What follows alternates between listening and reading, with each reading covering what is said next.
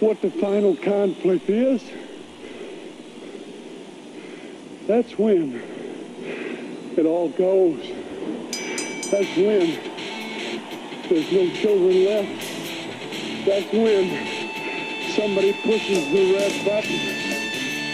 The other week, the Hayes and I traveled the astral plane to Bangkok, the city of night. I slap your face in the presence of your parents, let alone in the presence of all the fans, and pin you again, dummy. I am not going to allow any human being to insult me or this. Ladies and gentlemen, welcome. 60 minutes. 60 minutes. 60 minutes. 60 minutes.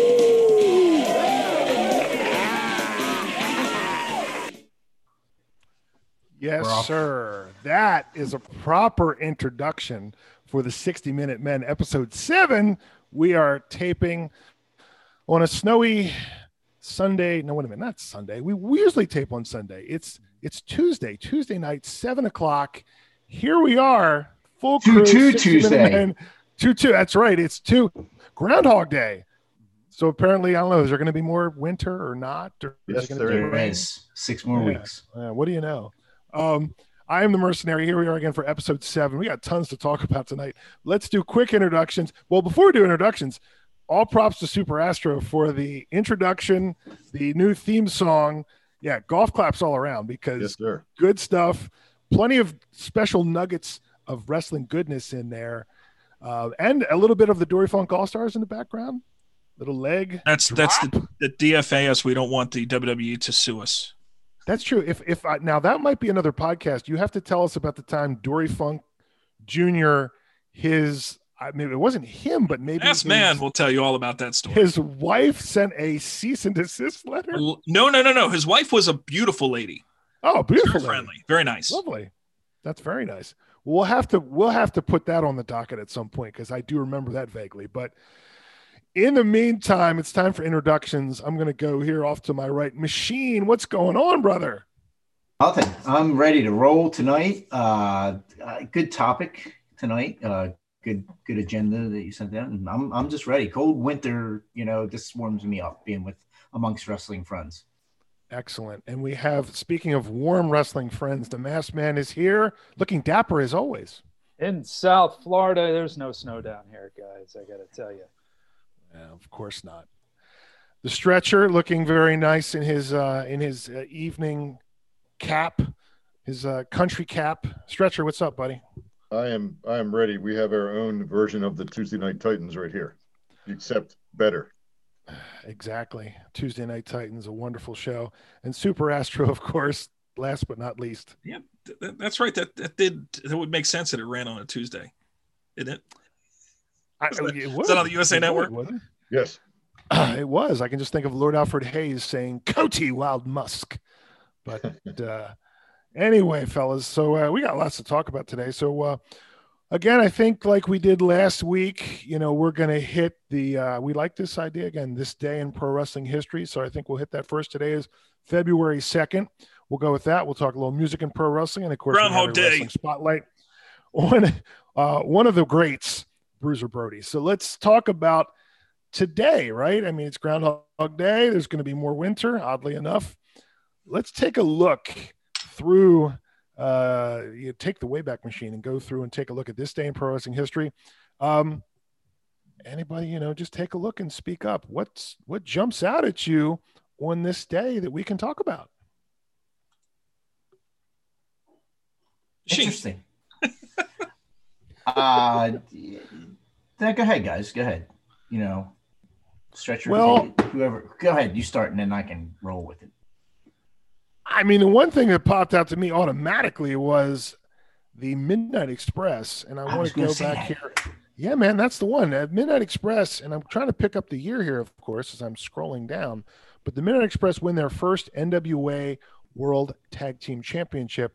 Uh, we've had Jim Cornette on as kind of a um, wrestler spotlight at some point. Certainly, we talked about managers, but the Midnight Express, one of the greatest tag teams I think we could had say that we've ever seen.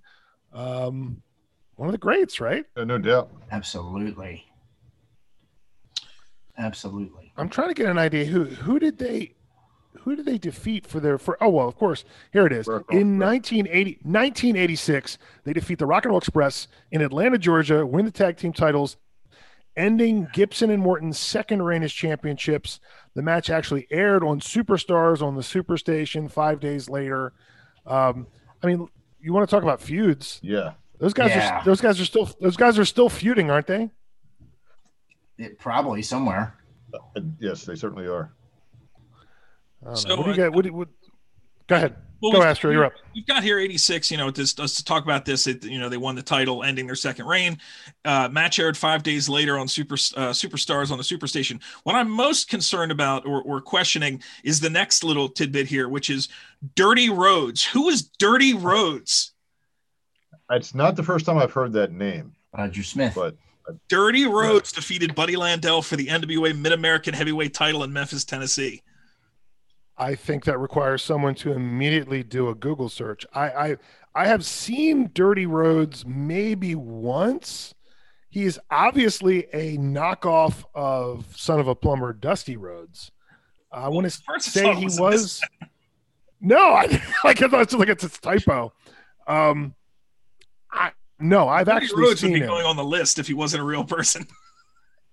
Yeah, I will let you know. Somebody here says Dirty Rhodes was created by Jerry Lawler to get back at Dusty Rhodes. I was gonna say, is that a rib on on Dusty? You know what I mean? Just like Virgil is a rib on Dusty in you know WWF. I don't know if you guys knew that. You guys know that? You knew that. Well, is isn't there like at least three or four ribs in the WWF on Dusty Rhodes? I know that was think- one of them. Um, and then, of course, they eventually get him in the WWF and they dress him in polka dots. So I wanted to mention, I'm looking, I'm looking down at this list. 1987, the wrestling Star Wars at World Class. This is when World Class was was World class. especially boring. Like I remember the Dingo Warrior. I mean Bob Bradley. You know uh, Brian Adias. You know at least at least uh, you know at least Abdul the Butcher and Tony Adias. Atlas went at it. But Ed, Yeah. Ed, Al Ed, Red, Red River Jack defeated Killer Tim Brooks. You and, and David Manning defeated Gary Hart. That's referee David Manning, isn't it?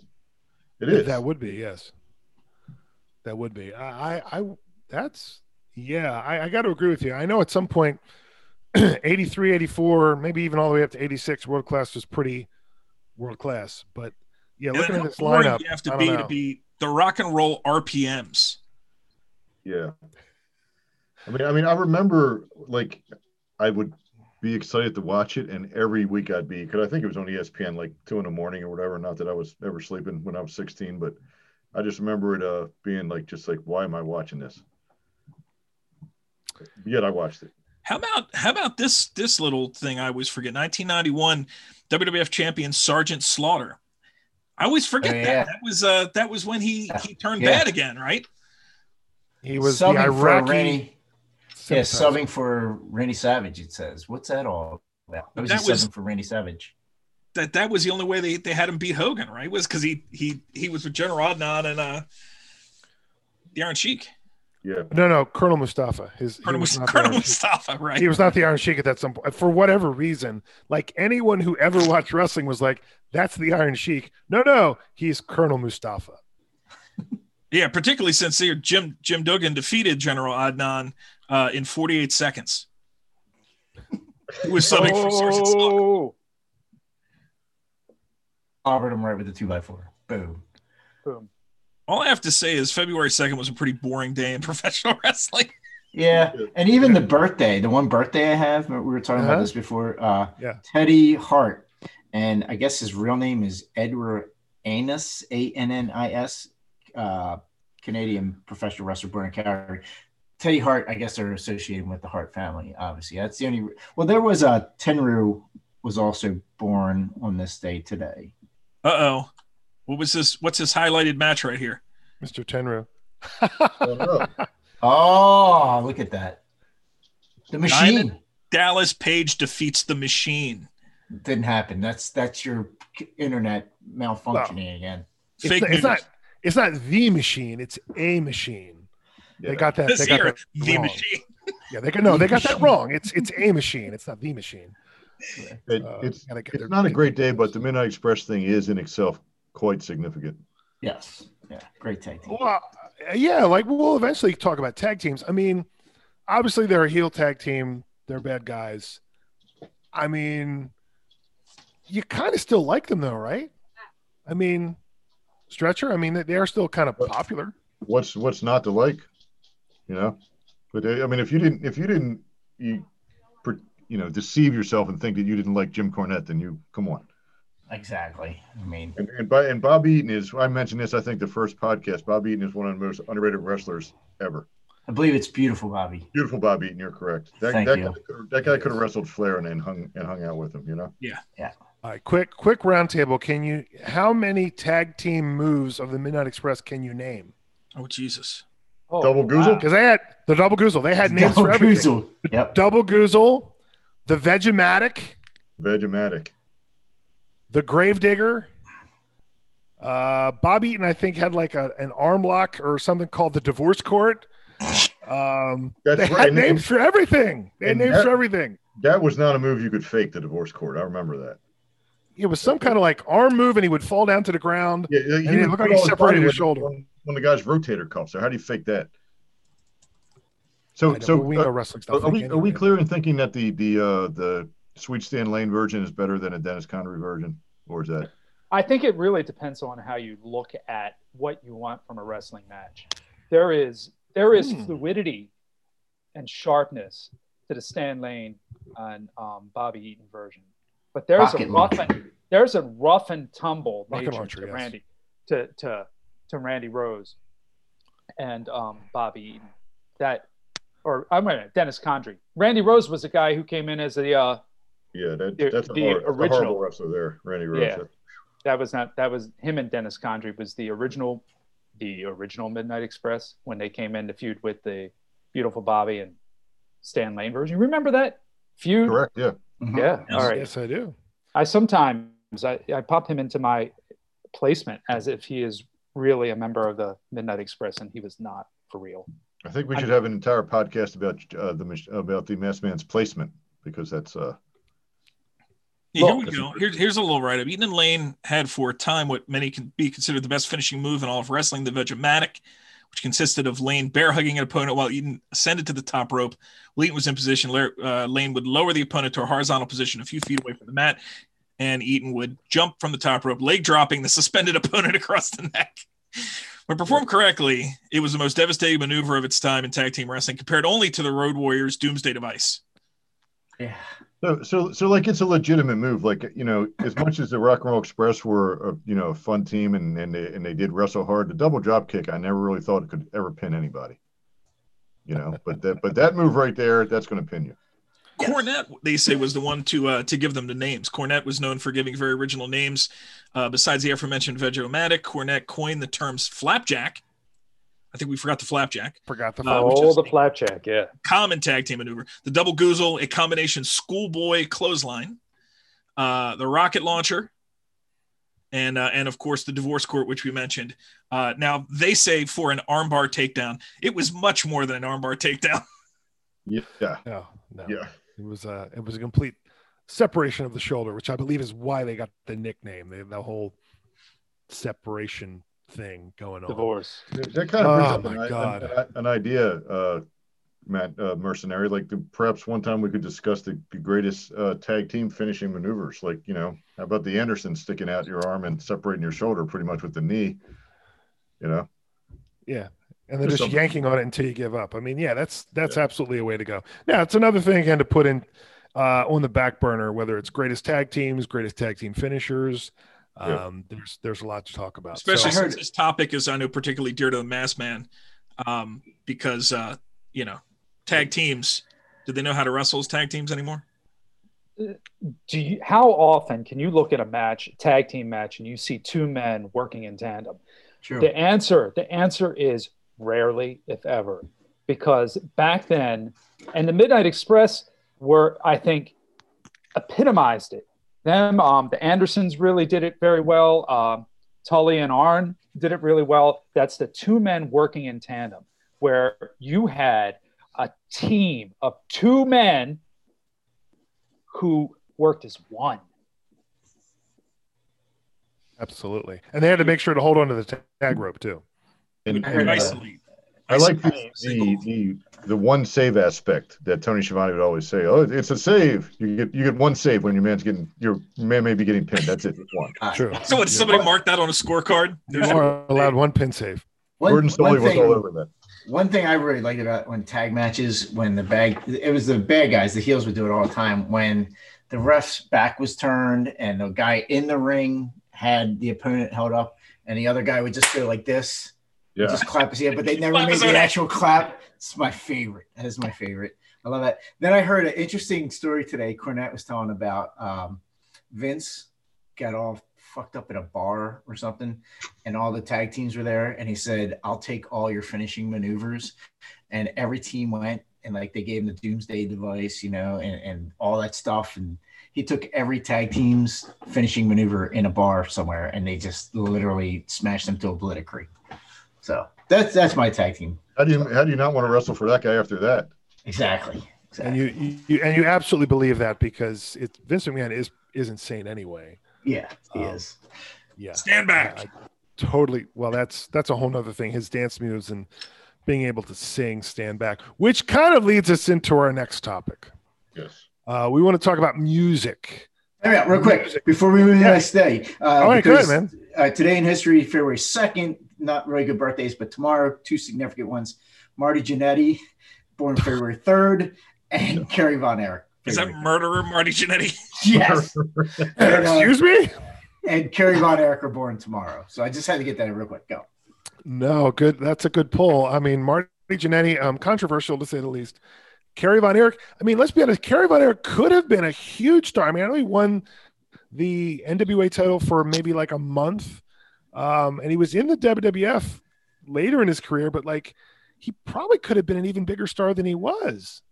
Yeah. Yeah, so he- he, he won the Intercontinental title and he was wrestling uh, Lawler for the AWA title. That, that's that's something else I was thinking about. Like, who has ever won? It's another topic for another time. Who's ever won the three major titles? Yes. You know, it's because If you ever get a chance to watch the Dark Side of the Ring on the Von Is Erich, very good. Oh yeah, that's All right, that's let's a go. With, let's go with our topic though. Let's. Yes. let's- Okay. All right. Well, let's let let's go to music. All right. I mean, this again, this was brought up by the stretcher. Um, he's usually good at at finding topics for us to discuss. So, music and wrestling. I'll just start with just this basic intro, and then we can kind of go from there. Music. I mean, we always kind of look at it because obviously we're fans of the '80s. You know, maybe like late '70s, '80s, and beyond.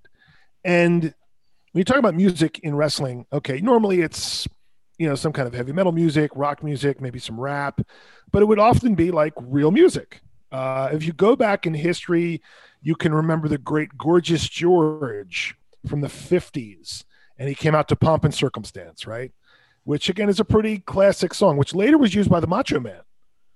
Um, so you can start with that. Sergeant slaughter um, had the marines hymn played in the late 70s and then eventually you got to the 80s and it seemed like you know everywhere they were using music. And music i think has always been important. You have the rock and wrestling connection. Um i don't know guys. Let's kind of just go around the room. I'll start with uh the stretcher since you brought it up.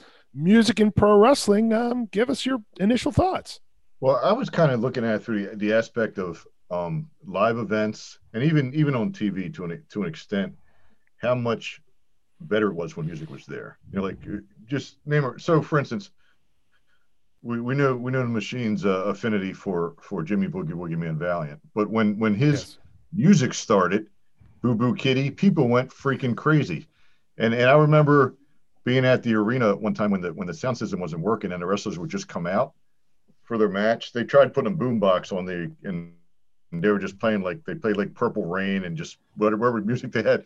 But there was so much taken away from it, not having the music there. It's just it adds to the theater of of of the match. And and I don't mean like for instance how it, it, it the the other the opposite the extreme is when like you know like two WWE guys are wrestling, and all of a sudden you hear Stone Cold's music, and he comes in in a run in, but they play his music first. You can't Right. play music before a run in, or else it's not a run in. Right. It's not a run in if you play music first, Mass Man, is it? No, no, no, no. But but settle down, settle down, stretcher. Settle down. Settle down. All right, next person. The hat, the hat is off. It's all, it's all over. No, you're not wrong. That, kind of gets to like the logic of pro wrestling. Um, I don't know, machine. What do you got to say about music or, or mass man? Go ahead, buddy. I, can- I can tell you. I can. I I want to comment to, to something Stretcher said, and you know, like he mentioned how like Boo Boo Kitty come on and and people go crazy, and there was something about when you had a song that people knew that was associated with a wrestler that the loved or hated, or however it worked, and it would just turn the crowd into an absolute frenzy. Um, and you know, we know why in modern times they don't necessarily use the popular songs to introduce wrestlers. We get it. But back then, it was something. Like when the Road Warriors, when that when the Iron Man from from Black Sabbath would kick in, you Yeah. knew that destruction was about to happen. You just knew it. And it was, oh, I'm getting goosebumps. Do you see these? Do you see these on my arm? Goosebumps. Look at those. Yeah. I- because it was everything about that. Like you'd hear it, like in most is an entrance, they didn't have it. They would sprint as fast as they Right. could, slide onto the bottom rope, and kick the shit out of their opponents before the song even stopped playing. Right. No ringing introduction. Say everybody would just clear out. What real, real quick before we get to, to the to the next person, what what I forgot to say is when when they played 2001 Space Odyssey for Flair before he came out, and it was, sometimes they played it like you sat there for two minutes. That made the moment seem like it was a world championship match. It was just huge. The the drama, the suspense, the tension, like all of it was there, just waiting for him to come out. Yeah, I, I think you know you guys were talking about the the the like Iron Maiden and I mean not Iron Maiden, but um what am I trying to say? Um Black Iron Sabbath. Black Sabbath. Man, yeah, Black, yeah. Uh, when they played that, you know that that was just their signature. Um, and then I think the companies had to get away from that because of rights and how much it costs. So WWE hired uh, what's his name, Jim Johnston, and the guy in the '80s, and he came up with some classics such as Ass Man uh, for Ass Man, right?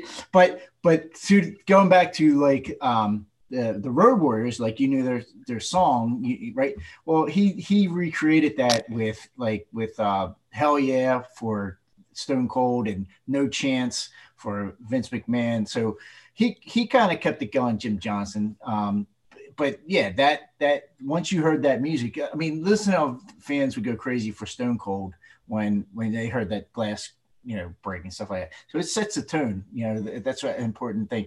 All right, but I'm going to go off on another thing about music and wrestling. The one thing I enjoy about music and wrestling, besides you know the entrance and all that, is I love when a wrestler is a musician or pretends he's a musician and uses that instrument to get automatically disqualified, like Jeff Jarrett or the Honky Tonk Man, and they just don't care if they get disqualified and they just boom smash their guitar over the head. That's what I call music and wrestling. That kind of stuff. Like, what about they don't care. Maestro? Just a blatant DQ. I'll just smash your head with my guitar. That's my version of music and wrestling that I like. That's pro there. wrestling.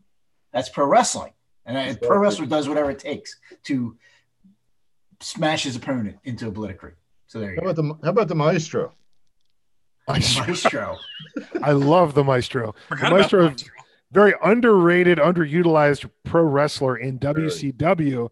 Well, we saw some. I remember some of the vignettes. Like he was there playing a, a piano, and just like the the camera pans in, and all of a sudden he's just like shocked.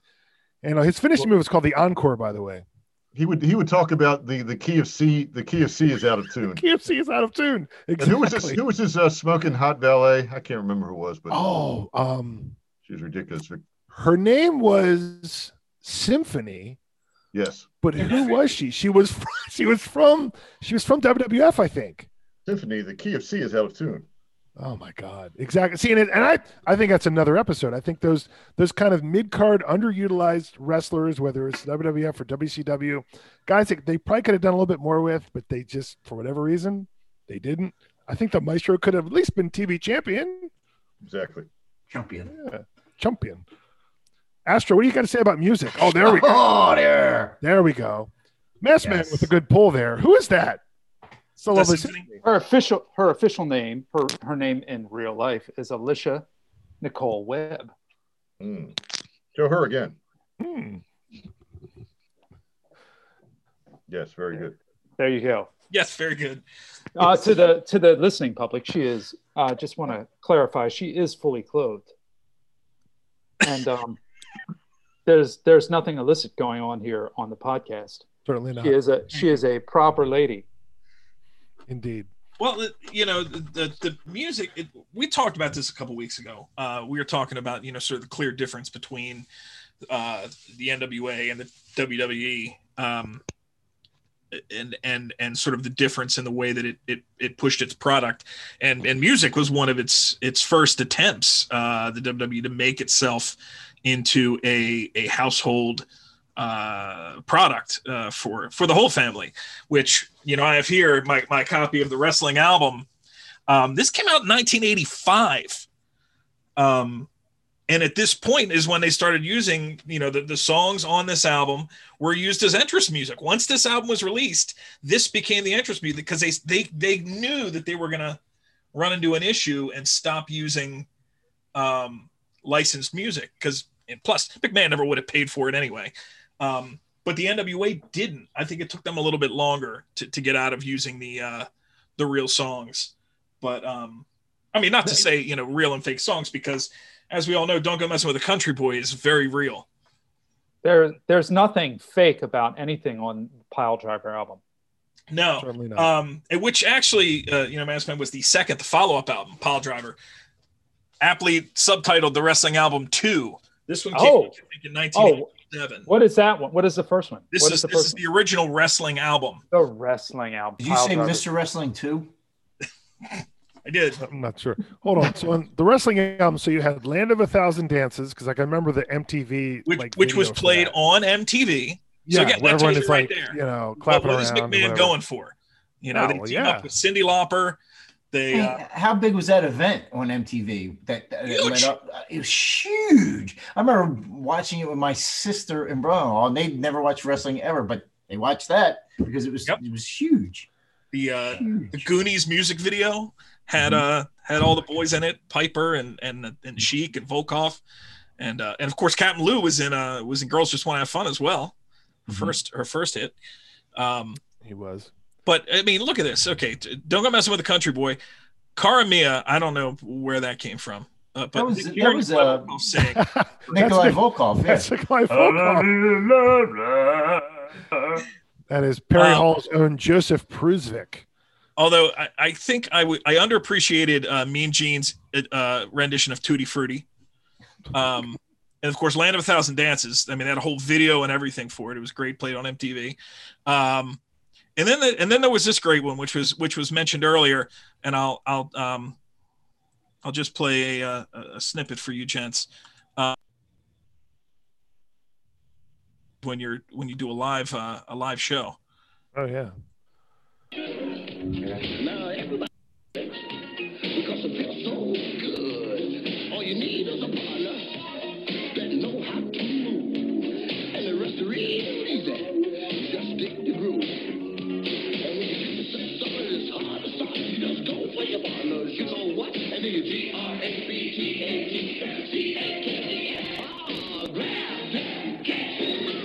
That is what you do. Beautiful. Grab them. That chick- is- So I'm not sure what I'm not sure what to comment on, like JYD's rugby shirt or Right. the, the chick that was dancing around in this flowing skirt about basically saying, "Grab my butt It wasn't Dark Journey, was it?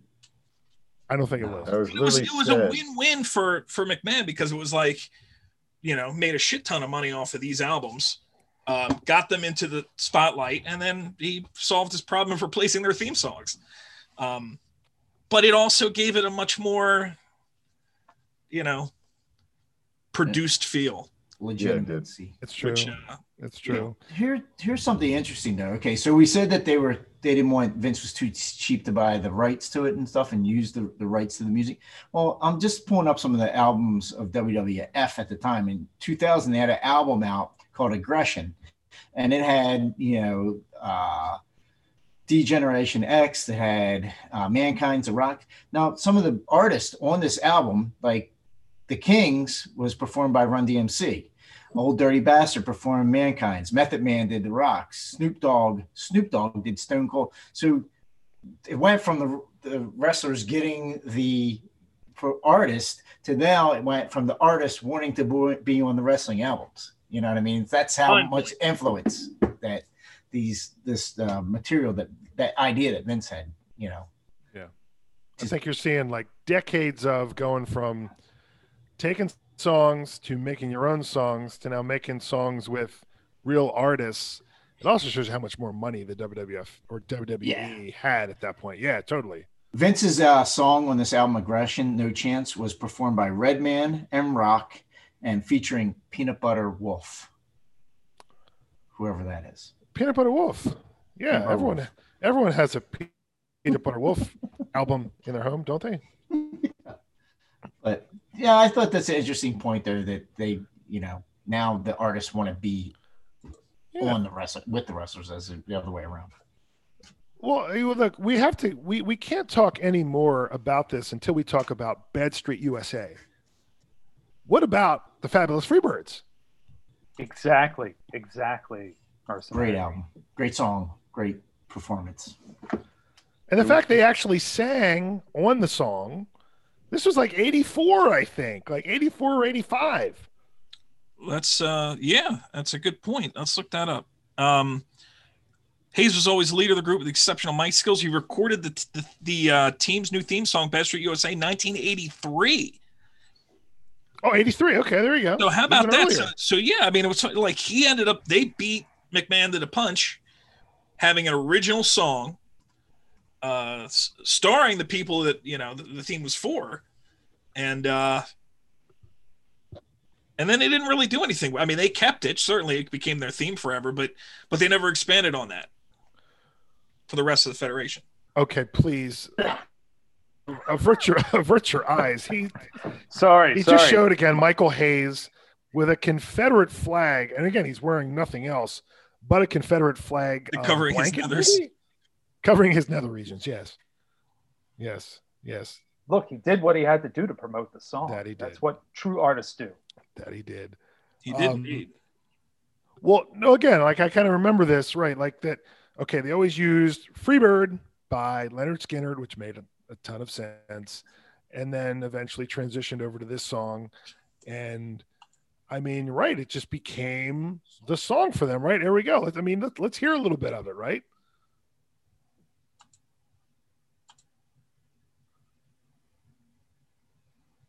Who, who's doing it?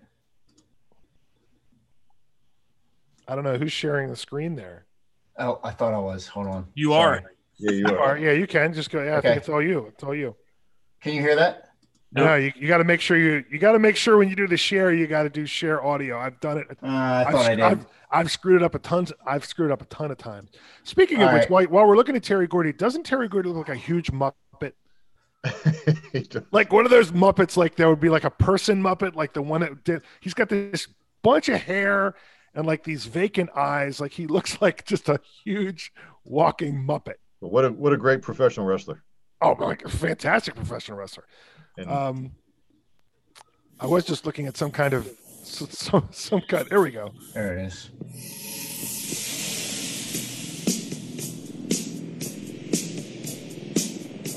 There it is. That's what I was trying to do. Sorry about that.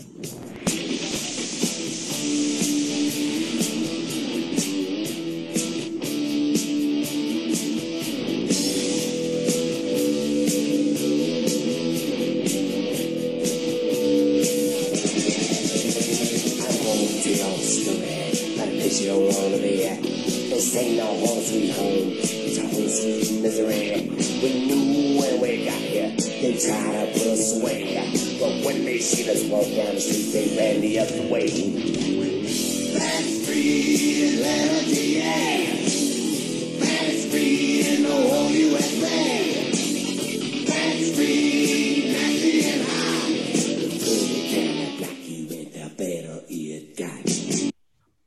Nasty Beautiful. and hot. so, so wait a minute. If you, if you keep playing it, who is old lady McDuffie calling the cops? Who is who is that? Who's old lady McDuffie? I need to know.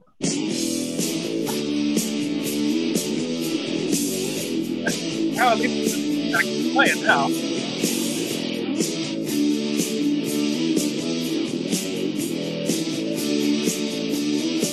Steve is jumping, that could be about the police, she don't give cops a call. She might as well call the army or the United States Marines. Cause can't nobody handle this bad street scene. Oh, so, no, I never really paid paid full attention to those lyrics before. Those are masterful lyrics. And and I feel I, I feel like it's like the Star Spangled Banner. Like you don't realize there's a second and third verse. Yes. And once you realize there is, you're like, it's just this newfound glory. Like, what is that? I, we never got to this point, right? Because by then the robes were off, they were Yeah. wrestling, and it was over. I mean, she had to call the entire United States Marines to fight Terry Gordy. Think about can I- that. Can I also mention why, you know, uh, the YouTube site that we're, we're listening to this on has recommended videos. And one of the recommended videos was the episode of Diff'rent Strokes where Gordon Jump molests Dudley and attempts to molest Arnold. Um, I don't know why that's that shows up as a recommendation. There's a logical uh, connection there, along with the demolition, Yes. Yes, it is. who in their own way look like uh, you know the bad touch people. Goodness. Good God. I'm, I'm gonna I'm I'm going to listen to Bad Street uh, USA several times before I as I'm sleeping going to sleep tonight. So be, besides Bad Street USA, what is your favorite intro? Favorite Original intro? or or uh Any whatever. anything whatever at all. All right, Mass Man, you start, and we're going right around, and I'll I'll finish. Go, I- Mass Man, you're up. I will have to go right back to the the Black Sabbath, Iron Man, Yeah. Road Warriors. That was that was my absolute favorite um, of all time. It was just perfect. Next, Stretcher. Well, besides the 2001 um, that I, I, mentioned before. The the Mod Squad with the Midnight Express is in itself an excellent. Ah, yeah, it's an excellent. That was also that was also Stan Stamenkovic on the power play, I think too. They had that. Yeah, Baltimore Blast, right? But, but it's like it's like the Midnight Express would wrestle the Road Warriors. They would play that song first. They'd come in, and then the Road Warriors would come in, and like like we said before, you wouldn't even get to the ring introductions. It was great. All right, Astro. What do you got? Well, yikes! I mean, again, you, you pick the two best ones there are. Um, you know, I'm I'm I'm I'm I'm looking through. I mean, there were some there were some later ones that that turned out pretty good. I, you know what, what what was a really good one, and, and never one of my favorite wrestlers, but I cannot deny his popularity and longevity. Was uh was the Undertaker's theme Yeah, the the Undertaker's theme again. It had that uh, that that that quality that that uh, flair coming out to the uh, you know 2001. Um, you know, it had it had that same lights went down and you heard the the dong, and it was you know Mhm. it was very simple, just the big uh, the big organ playing and um, and it was it was always always a good theme. So Yeah, if you can't get Hell's Bells, you might as well make your own. correct. Yeah, exactly. All right, machine. Okay, I can tell you the worst. The worst ever is Jimmy Valiant's New York boy from New York City. That is the all-time worst, and I hate it more than anything in the world. Uh, and I know this is not going to be a popular response, uh, whatever, but I, I got to go with my man right behind me in Hogan and Voodoo Child. I mean, that was when he It's would come tune. down. Oh, doing when he was bad. Yeah, when he was bad, I I dig, I really did dig it. You know, I I did, I like that a lot. I'm not a Hogan fan, but I did like his uh, intro music. I must say. No, fair enough. That that's a good one, especially Yeah, with the uh, you know the, the the stubble, and he's got the black and white on. That's true. Oh. I, I guess I'll go with one that's a little more modern, but I mean, this is one of my one of my favorites. If I can get it. Oh, Oh yeah, it's a great one. I thought I thought Matt was going to go no chance.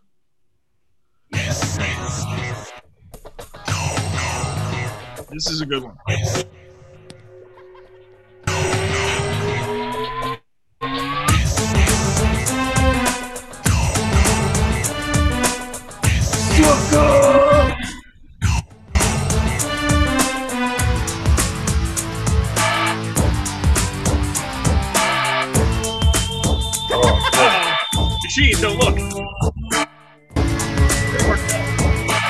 I could keep going on that, but yeah, I know we saw a Sis- Sister That's good. Sherri.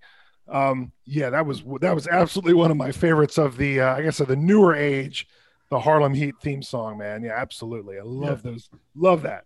That Love Mercenary, can can can I reach deep for one? Reach deep. Uh, Dig I, down I- deep. I don't know who this wrestler was because it was never proven, but the Midnight Riders theme, Midnight Rider, was uh, was very appropriate. Yes. You, you often Who wonder which came that? first. The song or the wrestler. Midnight Rider. No, who? uh I'm blanking. Who sang that song? Is that Allman Is that- Brothers? Is that the Almonds? Allman Brothers. Yeah, Allman Allman Brothers. Brothers. Yeah. Yeah. Yeah, I, I feel like when I listen to it, I, f- I always feel like I'm like in a campfire, like you know, eating refried beans out of beans out of a can, and there's dust all around me, and uh, yeah, that's that's what I think about though. But I'll, I digress. More beans, Okay. Mr. Taggart? Did I'd uh, say you've had enough. quick, quick question? Did Adrian Adonis come out to Goodnight Irene at all? Did he ever? Did he use it as a song at all, or, or just? I know it was his sleeper, but did he use that as an entrance, or did he have something else, I don't think He he ever did- used Goodnight Irene. I don't or know. did he have anything? You know, it just popped in my mind because it was like that's a song that he used as his finishing maneuver, which is. Is there any other? Yeah, see, all I'm seeing right now are when he was adorable Adrian Adonis. Yeah, yeah. I just What, know uh, when the manager pulled a leather jacket off of him and he spun around. It was like one of Oh, the greatest okay. things in Is there is there any other finishing maneuver named after a song? Since we're talking about music and wrestling. Hmm. That's a very Irene. that's a very good question. Shane, you Um, bring up a great question. But Great the, question, uh, The other, the other classic theme though that we did, we didn't mention, of course, was Macho Man, which, um, Yeah. which then became every single person who graduated um, would walk down the aisle like they were Randy Savage. At least I know I did. Um, Of course. matter of fact, I think our friend Big Whiskey actually wore a cowboy hat with with shades when he walked down uh, for his graduation. Oh my gosh. Oh, well, again, I know we could continue talking about music, and we'll probably have to double back and get top five theme songs or most popular theme songs, and even worse theme songs, because there's some really bad ones too in the mix with a lot of really good stuff as well. So, Like, like, like, like the Manly Man song, oh, which is so, That was, so uh, bad it's great. Steve, uh, that would be Steven It Regal. wasn't, He's the- Steven Regal, the, man. man's man. He was a man's man. He's Such a a man. man. I, the I was. Hello Ladies by Val Venis. Uh, are you really going to boo a porn, a, a porn star? I mean, really? Come on, anything. he Hot does. dogs and buns. I would be more upset with. I remember in WCW there was one for Sting called "A Man called. A man called He's a man called Sting. Yes. He's a man called Sting. Well, it rivaled his wrestling ability, so that's fine. I know you often would call him Stink, um, Yeah. as well as as well as one of our other friends would call him Stink as well. But yes, that was that's a that's a that's a topic for another time. It also made me think of you know other wrestlers that that Machine had mentioning that that were also musicians. No, he did not mention heavy metal Van Hammer. Uh, who Oh, was, who was also- He's He a, he, he's a, a Maryland guy, wasn't he? Oh, I got one. I got one. I cannot believe we're not mentioning this guy. The- It's in his name himself. Buck Rock and Roll Zumhofe. Uh, I forgot about him. He had the boombox and everything. certainly did. my lord. Oh, and then you can go on Disco Inferno. Oh, yeah. Just Let's going go for for it. Yeah. fantastic. Well, there you go. Was That's it? how about how about uh, Alex Wright? I mean, it's on the fringe there, but still, he incorporated he- perhaps the best dance moves, not in wrestling history, but uh, of the world, with with German techno music or whatever it was. Sprockets. that's That's, that's that's, that's fantastic. Oh, like I said, I would we like to be addressed as Das Wunderkind dressed. we- if you have to put it in the in your name uh in the bottom but that yeah we could we could talk about this for for days um i do want to pivot though we're going to get to the wrestling spotlight or the wrestler spotlight i should say and uh, again this was brought up by stretcher um so again i need to give the official intro we have frank donald goodish uh, also known as king kong brody and Bruiser Brody, an all-state football and basketball player at Warren High School in Michigan, played at West Texas A&M University, then known at West Texas State. I think we talked about this may have been last show, like all the great athletes that came out of West Texas State. Um, Played for a brief time with the Redskins. I know it's not PC that- these days. Is that my uh, Um, screen saving? I'm still learning the screen saving. Can you guys see that picture right there? No. Yes. Oh Yes, yeah, yeah, we can yes, absolutely we see can it. And go. it's crazy. You can see sort of Bruiser Brody in there, but Yeah. that that man looks like a businessman. He doesn't look like someone that's going to beat you with a chain. Sports writer. Started out as a sports writer. Did you guys know that? Yeah. Yeah. Did you say that? I'm sorry. I was guy. thinking that. No, no, no. Look at that guy, though. I mean, that's amazing. Yep. Sports writer at uh, maybe San Antonio newspaper. I think he started out, and then he started covering the matches. I think, and he realized, well, I'm six eight. I'll probably wreck some people somewhere. But yeah, Yeah, absolutely. He started wrestling, it looks like, in 1973. Um, wrestled in Texas, really wrestled all over the world. I mean, um, Florida, Japan, actually did quite a bit of money in Japan. Um, ended up, of course, as we know, um, was murdered in 1988 at the age of 42 in Puerto Rico.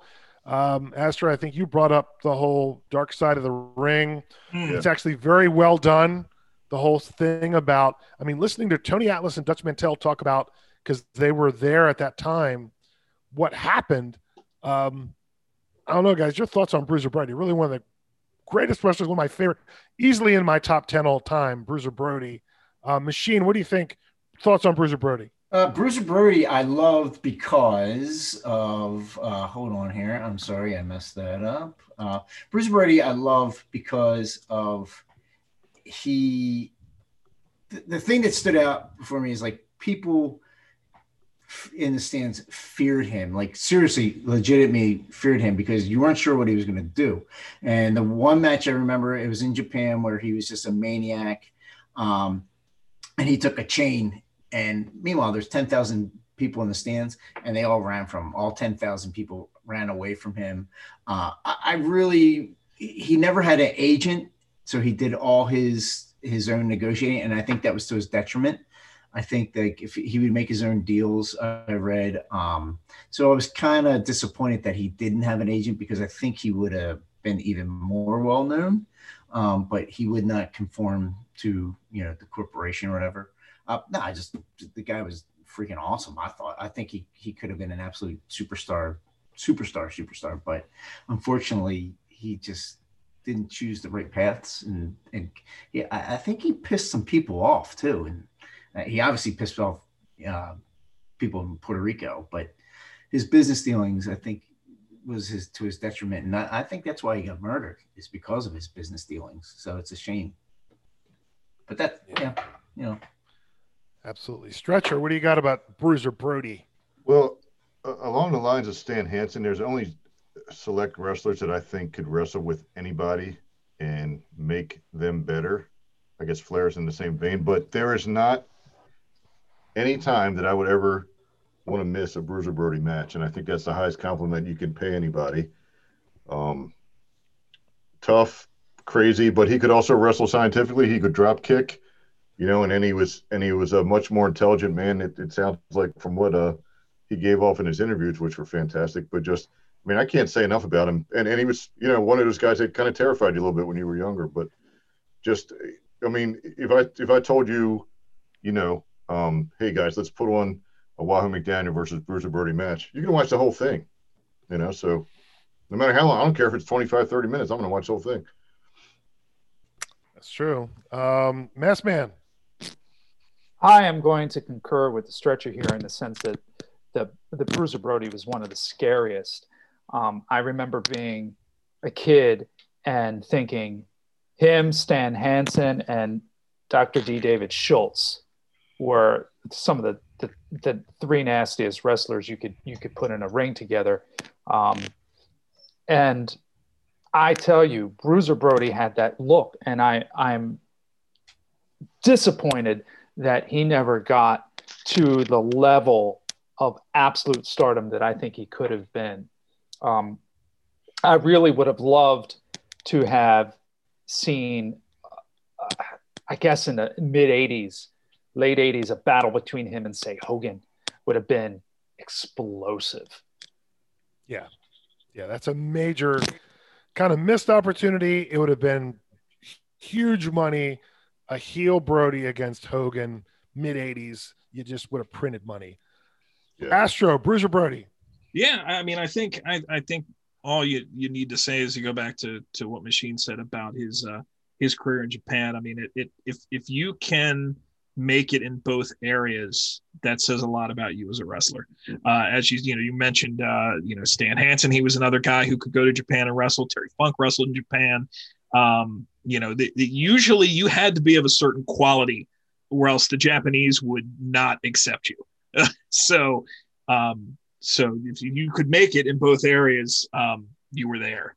So um, he was he was definitely and, and certainly I, I think we should be uh, using that as a future episode as uh, wrestlers that genuinely terrified us because uh, I think everybody mentioned him uh, because he was. He was such although again one of those that you hear that was also kind of a, a nice guy though. I mean business dealings aside I mean I, I think you heard a lot of good things about him about him just being like a generally kind of kind of soft spoken sort of nice person. Certainly not the not the wild man that you saw in front of the mic yeah, I mean, I concur with the thoughts again about you'd figure he'd be huge in the WWF against Hulk Hogan. He was one of those guys again that didn't probably need a belt. I mean, right? He went from territory to territory as a special attraction, was, you know, a fan favorite, a bad guy, didn't matter who you had him in the ring against. Uh, it, it was money. I mean, he's a unique character. You don't see guys like him anymore. They don't make guys like that anymore. And of course, it was terrible how he met his end. Um, the story is insane. If you've never seen it, I suggest you take, you know, there's plenty of sources to find out there. Um, but I, it's upsetting. He could have wrestled another, at least another five years with the way the guys wrestle, at least back then. I mean, dying at 42, he was somebody that certainly could have wrestled longer than he did.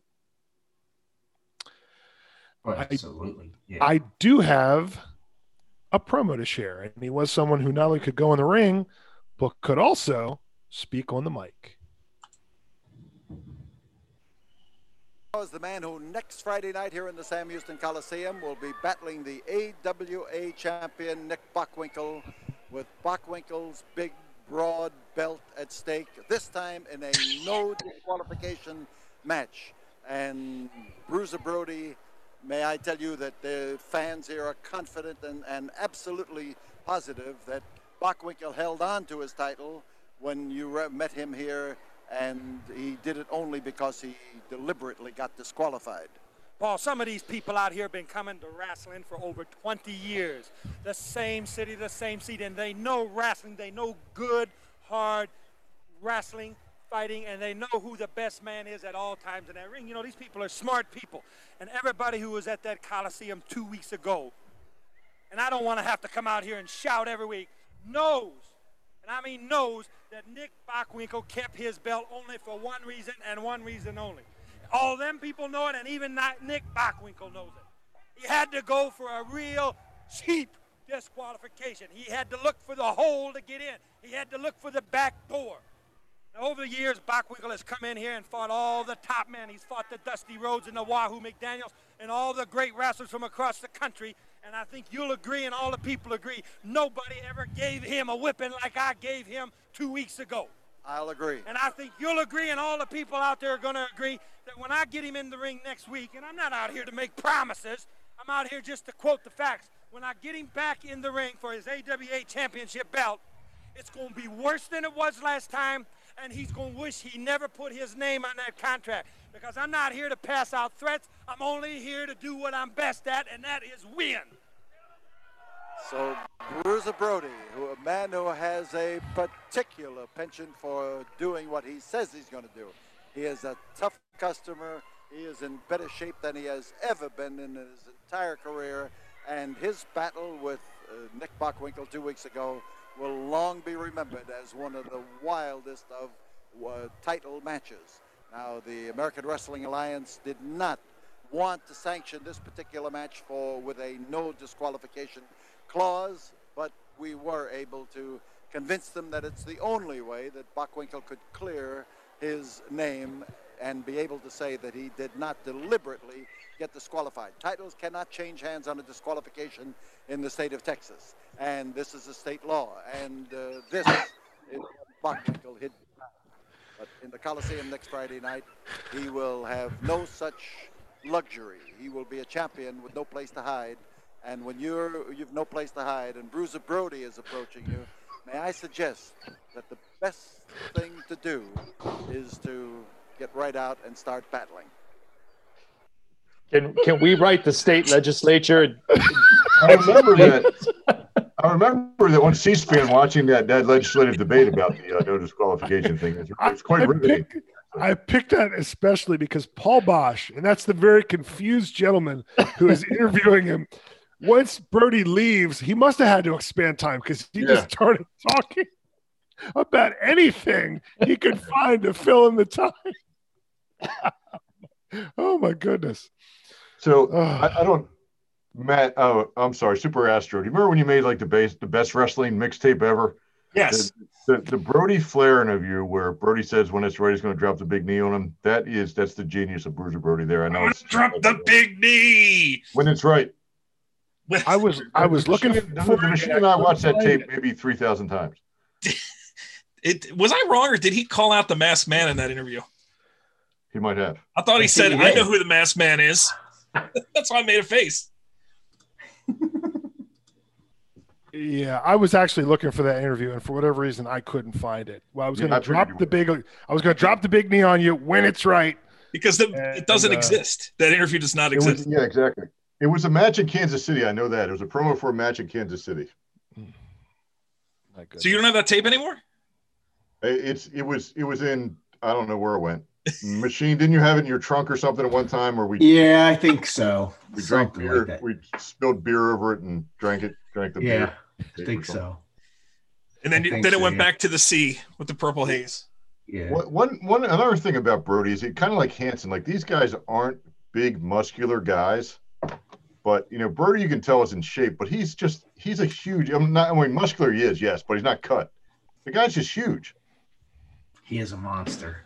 I mean, I, I swear you got to see that video of the people in Japan running away from like literally 10,000 people running away from him because he's just wielding this chain like a maniac. Like, like okay, there's 10,000 against one, and he he basically beat up 10,000 people because he's just a maniac.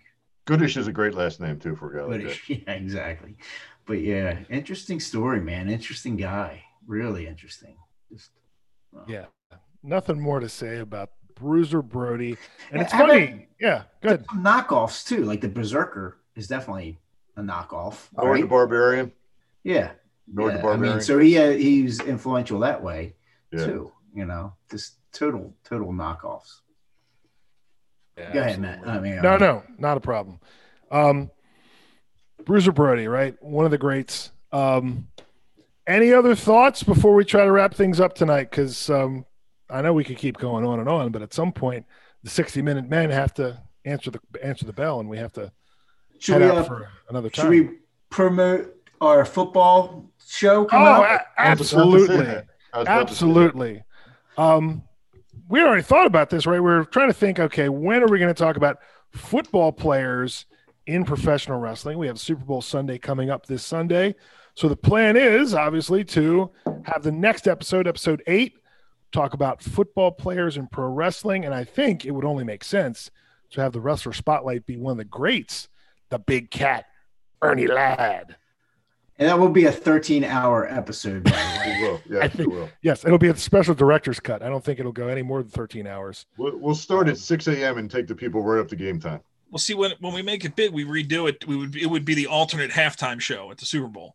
So while be. everyone else is watching Rihanna, whoever is performing, they would all switch to watch us perform during uh, halftime. Yeah, there, there's a lot to talk about there. Pro uh, pro wrestlers who, and again, back in the old days, it was about you know you needed to make extra cash. So when the off season came, you wrestled, um, and it goes from there to people who, you know, got into it, got out of it, and etc. But you know, there's a lot to talk about. But I don't want to give it away. We got a whole lot of whole episode to come up. Um, parting shots before we get out of here. I will go to the stretcher first. Uh, just another uh, excellent episode. Um, I, I will say I was telling uh, the mercenary this the other day that I turn on my TV right after work and I'm listening on Spotify, listen to our, our podcast as my family walks by and looks at me confused. But that's what I do. Have it in my car. You know, when I'm doing the Apple CarPlay, I have it there. So I, I mean, I've listened to these podcasts several times, and so should the viewing audience, which is soon to be joining us. Absolutely. Machine, your thoughts. No, the good, uh, you know, good episode because music and wrestling definitely going go together now since ever since that MTV show and uh, just just just a match made in heaven. Just a really good show today. Absolutely. Like Chinese food and peanut butter, they go well together. Um, Mass Man. Once again, we finish an episode of the 60 Minute Men, and I feel that we could talk for another two or three hours about the topic that we're talking about. Um, I think we could talk more about Bruiser Brody, uh, just just his brilliant matches and music and wrestling. I think we could keep going. It's just such a fun topic. I'm glad we touched on it, and can't wait for the football episode. All right, Astro, bring us home. Um, I'm I'm I'm He's putting he's putting his copy of the wrestling album away. well. I'm a little I'm a little baffled because I, I t- I took a look at the back of the second album. The second album definitely does not have as many. Uh, I mean, what's what's what's good is great. Demolition, Honky Tonk Man, Pile Driver, of course, by Koko B. Ware. But um, but I was particularly struck by the ballad "Waking Up Alone." Now, can anybody tell me who sang "Waking Up Alone"? No. That would be Hillbilly Jim and Gertrude. Who is Gertrude? Uh, wasn't it his pig? Oh, I don't know. I think that has to be solved for next episode. Who Gertrude Yeah. was? Um, so there, I'll I'll leave you with "Waking Up Alone," uh, Hillbilly Jim and uh, and Gertrude.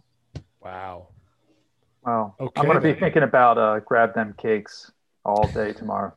I got something real quick. We didn't we Hit didn't touch Machine. on, we didn't touch on this guy, Jimmy Hart, who was a legit musician who was in a band called the Gentrys, and they had a hit hit song called "Keep On Dancing." Uh, so yeah, Jimmy Hart, the Mouth of the South, was a legit musician and a legit band, and had a legit hit. Two legit. Your heart hits. out, Springfield. He, he was he was he was too legit. Um, right? Yeah, he could sing. Um, I think he was involved in writing on some of those songs on the either of those albums you have, and yeah, he's absolutely somebody involved in the music industry. Another connection. To He didn't write. Ass Man though. He did not. And I wonder who who did write Ass Man. Jim Johnston. Jim Johnston Jim- wrote Ass Ass Man. Not the not Jim Johnson, the Oriole closer, but Jim Johnston. He's the guy that wrote all these intros for the W from the 80s to the 2000s that wrote all these intros. And Jim Johnson, he wrote A- Ass Man. That's the first thing I thought about when you said that was Turbo Sinker, Jim Johnson. Turbo Sinker. Well, we have finished another episode, gentlemen. We can't wait until next episode. We talk about football, football pro wrestling. This was music and pro wrestling. Bruiser Brody. Couldn't have been any better. Fun time as always hanging out. This has been episode seven. Get ready for episode eight. Football coming up next week. See you later.